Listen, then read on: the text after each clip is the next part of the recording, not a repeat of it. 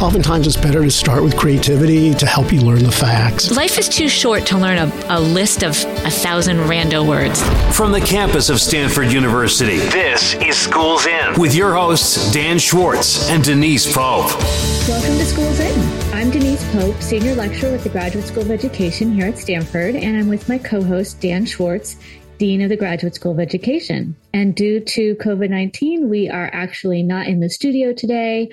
Dan and I are in our homes and offices, and our guest will be participating from his office as well.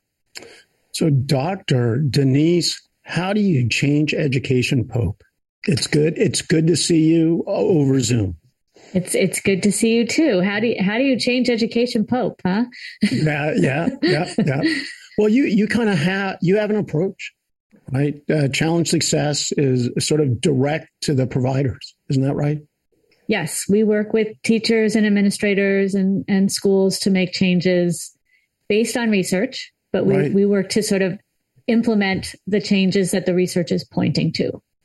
So, you know, my my uh, perch, the change I try to make is to guide research to be more synergistic, relevant, uh, to prepare students to go out and continue. Uh, but but when it comes to like changes in Sacramento or the federal government?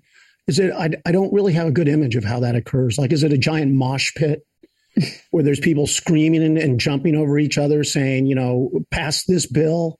Like, do, do you know how this works? I mean, I know a little bit about how it works, right? Did you not ever watch, you know, uh, the, the, little "I'm just a bill" sitting here on Capitol Hill? Do you right, not know it, how it works? As it moves along, yeah, uh, yeah. Yeah, I watched that, but I've also seen people kind of in the back room arguing mm. before the bill sort of gets formed. And right. and so I don't I don't quite understand that part. Like like I can I write a bill? you can try. I mean, yeah. there's, I mean, I don't pretend to know this either, but I do know uh, once when I was working uh, with service learning, which is something that we wanted to incorporate into teacher education. We went to Sacramento to try and get it incorporated into a credentialing requirement so that everyone would have to learn about service learning. And it was a really interesting, fascinating process for me to see just how you how you make something like that happen takes years. Did you did you like march around the outside with pickets and? Yeah, I mean, you have yeah, we have we actually talked to someone. We talked to lobbyists and advocates and um, tried to get them to help us make our case. You know, we met we met with different people, uh, uh, assemblymen, did, did you, assemblywomen. You did. You made you made it up to the level of the assemblymen and women. Yes, but that that's and then I had nothing to do with it after that. So oh, oh. we didn't get very far. We didn't get very far. So, so we we have a super expert on this uh, uh, who's been working in this area for quite a while. This is Ted Lempert. He is the president of Children Now, which is a national research and av- advocacy organization in Oakland.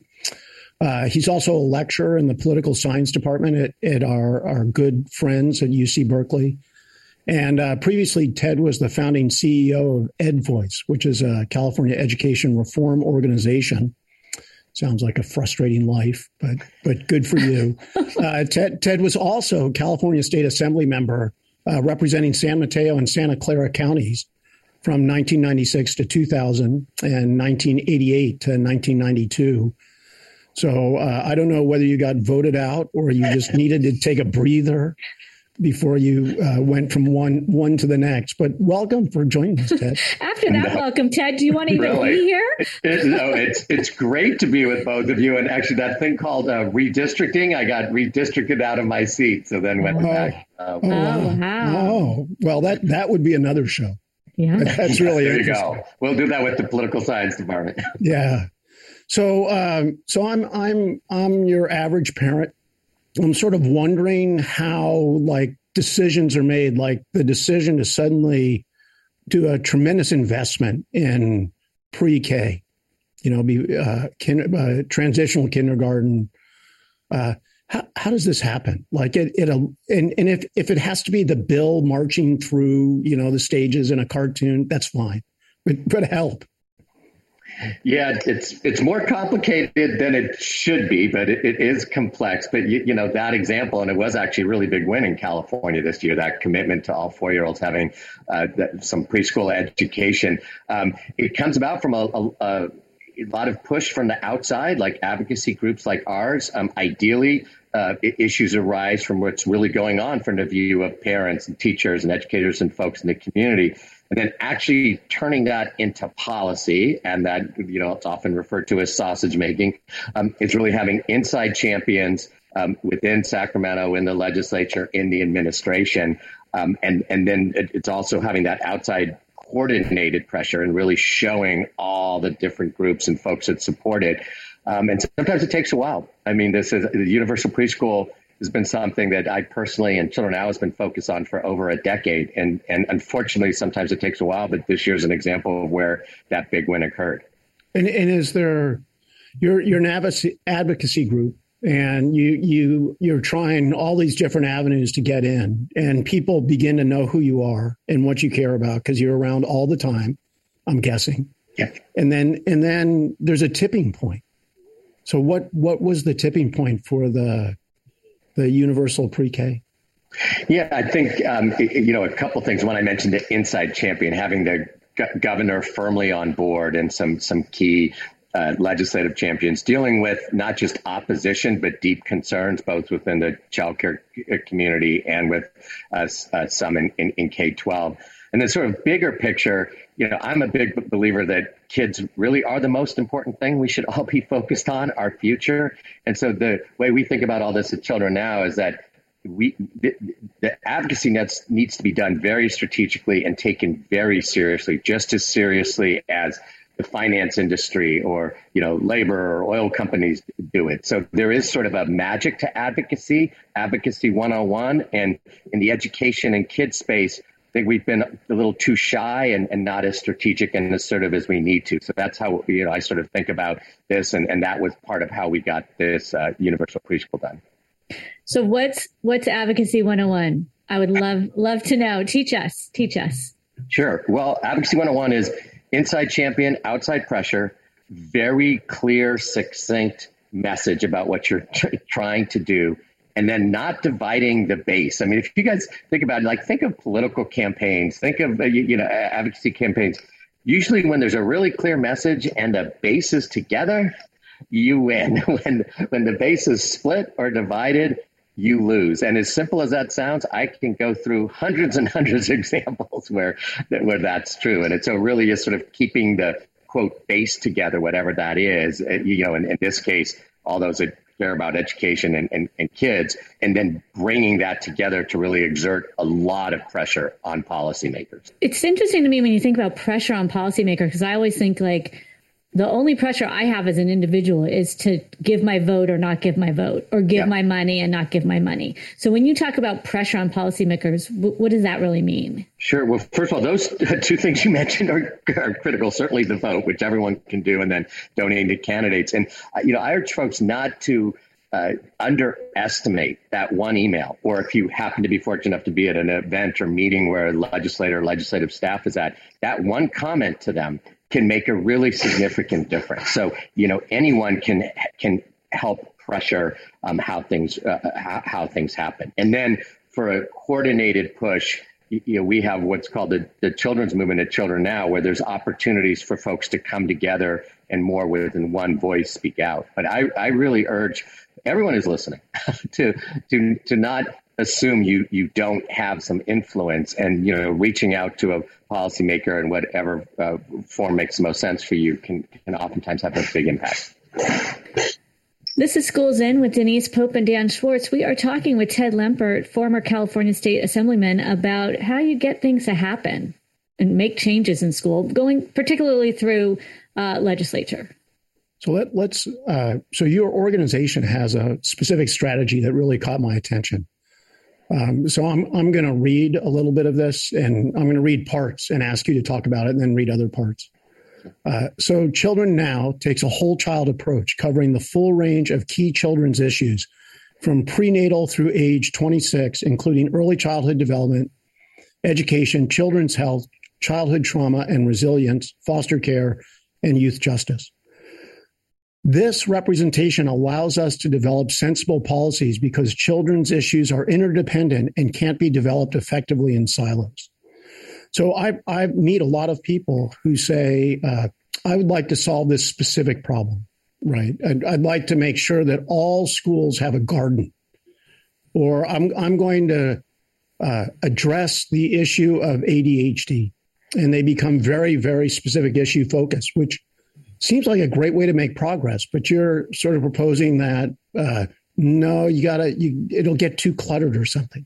Great question, Dad. So it's fine to have a specific focus and goal, and we have many specific issue campaigns. But what's been lacking in the kid space is bringing it together, connecting it. The, the easiest analogy is the Chamber of Commerce. You, you know, think of that power that it has nationally, locally, and in, in California, even in quote progressive California, the Chamber of Commerce is very powerful. And they work on a whole range of business issues, right? And and so that there needs to be that connected overall voice for kids. And when folks do have a particular interest, it's fine to focus in on that. But it, it needs to take account for the other issues around it and, and how that will impact. And so, you know, big part of the problem with kids and education advocacy is one, we don't take it seriously enough. And two, it's very disconnected. And, and that hurts us getting bigger wins. And, you know, ultimately what we're here for in that is to make sure every kid has the unique supports that they need. And, and is this a, I'm not sure I, I understand the point exactly. The, if you can get the base to take a sort of a ecosystem approach, you can communicate the, the children need support. And then once you have that, then do you sort of reach in and say, and to do that, you should invest a certain amount in ADHD or a certain amount in school gardens? Absolutely. And, you know, for those working in mental health, they also understand the need for access to childcare. For those working with our uh, youth in foster care, they certainly understand the need for trauma support or access to higher education. So we become so siloed we're losing the power that we have in the kids field. And that is we want every kid to have these supports. So folks can work on their particular area, but there needs to be a, a, a, willingness, which I think there is. And what we work on is bringing that together. So as we work on each issue, we can bring folks out of their silo and say, well, yeah, I'm for that too. So when policymakers see it, they go, wow, there's a whole lot of folks who support this. I mean, this is overwhelming support. So, so you have another quote uh, that I really like. Um, this it allows us to avoid the fragmentation that often pits single issue organizations against each other, causing strong solutions to be unintentionally derailed. Yeah. So you're trying to convince people it's not a zero sum game. that that it, it, by working on their issue, they don't have to take down the other one as a competitor. That, that's absolutely the point. And it gets to there's this sense of scarcity and powerlessness in the kids in education. Oh my gosh, there's only so much. So I've got to fight for childcare. And if, if transitional kindergarten or more funding for K 12 hurts that, I'm either going to not support it or, God forbid, oppose it. That's been the mindset historically. That's not how other interests work. you know, look at the business world, look at labor, you know, look at other issues. And so that's exactly what, what we were trying to convey is we have an enormous amount of power. There's no other issue where you can bring business, labor, faith-based, civil rights groups, Democrats, independents, Republicans together. So the way we have that power is to be more connected. And actually, yes, demand that policymakers not just say they did this one piece and they're done, but until we really have all the supports that kids need and appropriately funded, you know, we need to keep uh, fighting for that. This is Schools In with Denise Pope and Dan Schwartz. We're talking with Ted Lempert today about how you make things happen uh, for the state of California, and in particular, how to pull different groups together to have that kind of power. And and my question to you, Ted, is: so then you get these folks together. How do you know what to push for first? I'm sure everyone's kind of jockeying for, okay, we're with you, but but really mine is the most important. So let's go there first. So what do you do? You guys ask really good questions. So I, I, think that's where we use the analogy for other interest groups. And I, I'm using the chamber only because there's a lot of businesses. There's a lot of business groups. They all have an important role. But the, the chamber's role is to sort of bring that together, you, you know, and say this is pro business. You know, they, these are high, these are top priorities this year, and a lot of it actually has to be responsive. You, you know, what's the political climate? You have a governor that's focused on certain issues. Well, suddenly you've got a much bigger opportunity to get universal preschool than you might have to do some re- reforms that are needed in the teaching profession, for example. So it, you you want to have a, a, a, list, and we have a pro kid agenda of a of a whole lots of policies that need to improve to support kids. In terms of the prioritization, it's not, it's not us sitting in a room saying, let's prioritize this. It's what are we not only hearing from throughout the state, but what's the political climate? Where we where can we really get a big win if we push appropriately? Yeah, that's really interesting. So, so, well, basically, you you've got you've got your cupboard with all these issues, and then you say, oh, well, this governor likes tomato soup, so let me pull out that can, right? And so not tell, just the governor, but other things going on as well, right? right? It can't just be one one person. And you're always pressuring. Not don't get me wrong. You're you're pressuring on all the issues, but in terms of where you bring everyone together, the way we think about it is we use our children's movement to bring everyone together when there's an issue that's ready for a huge push, and that we feel that the time's right, where there's enough support in the legislature with governor to get that through. But you're you're constantly pushing on a range of fronts. And, and again, you know, we shouldn't be shy about putting pressure on these folks. Other interests do. And quite frankly, I think kids deserve that, having that pressure placed on politicians more than any other interest. I want to back up a little bit and ask how you bring these groups that, that are worried about a zero sum. So my brother was uh, one of the top lawyers in the State Department. He's the one who wrote treaties. He didn't negotiate them, but he wrote them legal. And so he's in Israel and Palestine. And the head of Palestine needs to convince all the princes that they should follow this kind of treaty that they've set up. And the head is sort of lamenting that these princes, they're all independent, right? They have their own interests. And the solution was Bill Clinton said, put them in a room with me. I'll walk around and I'll shake all their hands and I'll convince them to do it. So is is this how you do it, Ted? Ted, Ted, shakes a lot of hands. I, mean, Bill, Bill Clinton, was, Clinton was a tall, imposing guy. You know, Ted, well, you got a lot of force of personality. Yeah. So the short answer is no. Although we do do what we call sometimes a little shuttle diplomacy, where because you know you guys know in education there's some. Uh, some pretty tough divides out there, unfortunately, and you know sometimes you need to be with uh, folks in the charter schools and folks are traditional and you know have one-on-one conversations and then brings folks together. But fortunately doing right by kids is not as controversial as middle east peace and so it's it's more let's just take a step back. What do we want? We, we want every kid to have the supports that they need. And, and, and, and that's unique. And there's a lot of barriers to that. It, systemic racism poverty we, we there's a lot of barriers to that happening. But what do we want overall bringing folks together around that. Let's prioritize kids. There's enormous support for that. And, and what we do is just ask folks to sign up for that. Let's prioritize kids. Then it's particular issues that we bring forward. And hopefully folks will be willing to come out of their silo, but it's an opt in approach. And so, if nothing else, we still get a, a broad support for different issues. This is Schools In with Denise Pope and Dan Schwartz. We will have more with Ted Lempert talking about policy and particularly how we can put a little pressure on some of the politicians to get some wins next on Sirius XM. This is Schools In. I'm not an expert at this. Okay. I'm more expert than you. When you can't read in American society, you are really left out. With Dan Schwartz and Denise Pope from the campus of Stanford University. Welcome back to Schools In with Dan Schwartz and Denise Pope. We are talking with Ted Lempert, former California Assembly member and president of Children Now, which is, which is a research and advocacy group. And Ted, I have to say, one thing I really love about the organization is a tagline that I saw, which is "We're pro kid." Yeah. And to me, right, it just seems like a brilliant strategy because who's going to say to you, "I'm anti kid"? Nobody, right? I can pretty much tell you what the vote in the legislature is going to be based on the terms pro business, pro gun, anti tax, pro environment, pro labor. And, and it's really powerful to have that two word strategy. So, why weren't we doing that for kids? Everyone else is doing it really effectively. So, that's what we're doing. It's brilliant. Brilliant. You sort of said there's this base and it gets split. And yeah. the trick is to bring them together. You know, when I look at the news, all I see are conflict right? I, I see school board members throwing chairs. Yep. I see masking arguments. I see critical race theory arguments.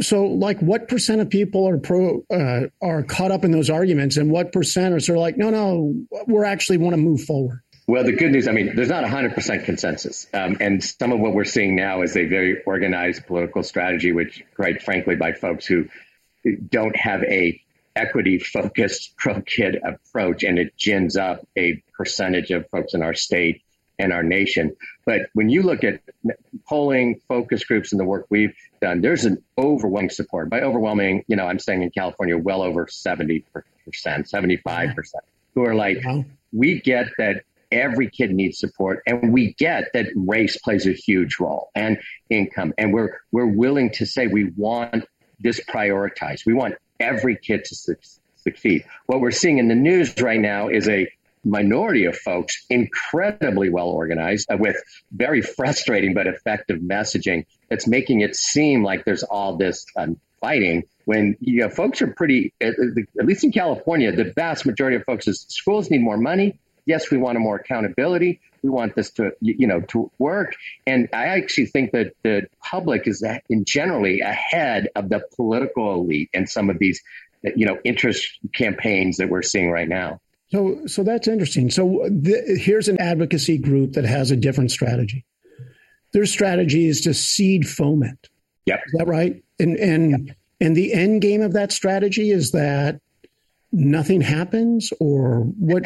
what is the it's got to be for it's, some purpose. It's a political party. A different political party wins. Yep. Right, Ted? Is that right? Absolutely. And this is not, you know, Democrats have done this too. So why it's happening on the Republican side right now, it's, it's, it's not that Democrats don't do this. But yeah, it depends what your goals are. If the goal is every kid has a unique set of needs, there's barriers to them achieving that. But the goal is making sure every kid has what they need. And if that's your goal, there's a fair amount of consensus for that. If your goal is to win a political race or to form, the, you know, divisiveness to to to have your movement move ahead, then yeah, you're and that and your goal is not every kid having what they need. Then you're going to take other tactics, and that's a lot of what we're hearing today. I mean, I obviously follow that, but I, I don't want that to knock us off course, and that is the vast majority of folks want to do right by kids. So let's bring that together and get it done. So here's my question Is your strategy, do you also have to, aside from what you were saying at the beginning of the show, finding an advocate on the inside and putting pressure on, do you also have to do a lot of social media work and posting of signs and to, to try and get the public involved or do you not deal with that? Our view is that clearly the, the, the, public needs to be more energized and you know 25 30% i mean i think the, the public sports stronger here in california than nationally. Those folks that aren't supportive of all kids getting supports is a problem. That said our main focus is the political elite for lack of a better word or the interest groups because that's what's really hurting kids. Most elected officials don't go to sacramento saying i'm going there to mess up kids' lives. I mean, they a lot of them want to do the right thing, and then they get pressured to do everything but kids by sophisticated, coordinated interests. So to me, the public pressure is key, but the bigger problem is making sure that in uh, California's interest group driven political system that kids actually have power. And, and, and that's what we're trying to break through. This is Schools In with Dan Schwartz and Denise Pope. You are listening to Ted Lempert talking about how we can actually give kids and, and the pro kid message power, particularly in Sacramento and with our policymakers. I'm energized by this, but I'm also a little bit miffed as to why we have not been sophisticated when all these other groups have for all these years. How did that even happen? I, I do a lot of thinking about that, and it's two quick. I mean, one is for some reason people don't take this seriously. A quick anecdote: I ran into this uh, guy at the gym who asked, and I knew he was a doctor, and he asked what I did. I obviously didn't do a good job describing it, and I and he said, "Oh, that's so nice. Is that part time?" And I just looked at him and says, "The head of the California Medical Association part time." I mean, why is there this feeling like you're fighting for kids and somehow like, oh, how nice. No, politics and advocacy is about power. Kids have power. Let's take this seriously. We at Children Now, we compare ourselves. Are we advocating better than Goldman Sachs is? If not, why not? kids need it more than Goldman Sachs. So part of it is this attitude. You think kids, and you go, oh, how nice, as opposed to, no, we need to fight to make sure every kid's what what they have, and that just, and then I think some of that is comes from just, and I say this lovingly, sort of the field that works with kids. You know, we we want to save the world. We we're we're nice. We want to provide support. All great, but when it comes to advocacy, we need to put on a slightly different hat, and and and that is we need to be assertive, and we we need to push for what's needed. So it's really interesting how this all happened. Um, but yes, other interest groups have figured this out, and kids are behind. So when when you look at your organization, these other organizations. Uh, who populates them? Are they like ex teachers or uh, they're, they're ex business CEOs who've, who've seen the light that kids matter as much or? Oh, that part. Well, so the children's movement, we have over 4,300 or uh, 4,500 organizations. We keep going right now, and it runs the gamut. I, I mean, it's small non-profits, it's community groups, it's large businesses, businesses associations. So I, I, think lots of folks see the light. And, and the other piece of this is if you're struggling to run a small childcare setting, you know, you, you don't have a lot of time to do the advocacy, but you care a lot and want to be connected. So we're, we're more really trying to connect a, a huge array of organizations that care a lot about this, but we're just more effective of fighting together. So, Ted, what what do you think is next? If you had sort of a crystal ball, I know you worked really hard for the the universal preschool and and and early childhood. What do you think, if you had a crystal ball, is going to be the next thing that you're going to be really pushing for?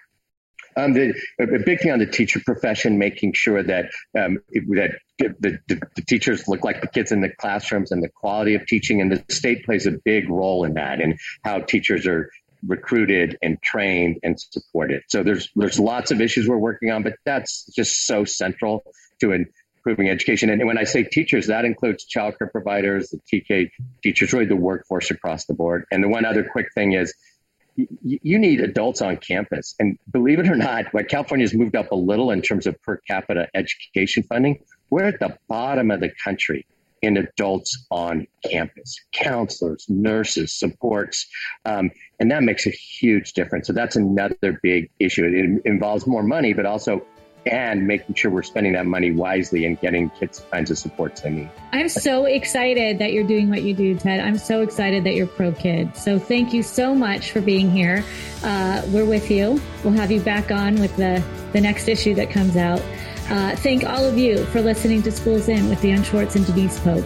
If you missed any of this episode, listen anytime on demand with the SiriusXM app and anywhere you listen to podcasts.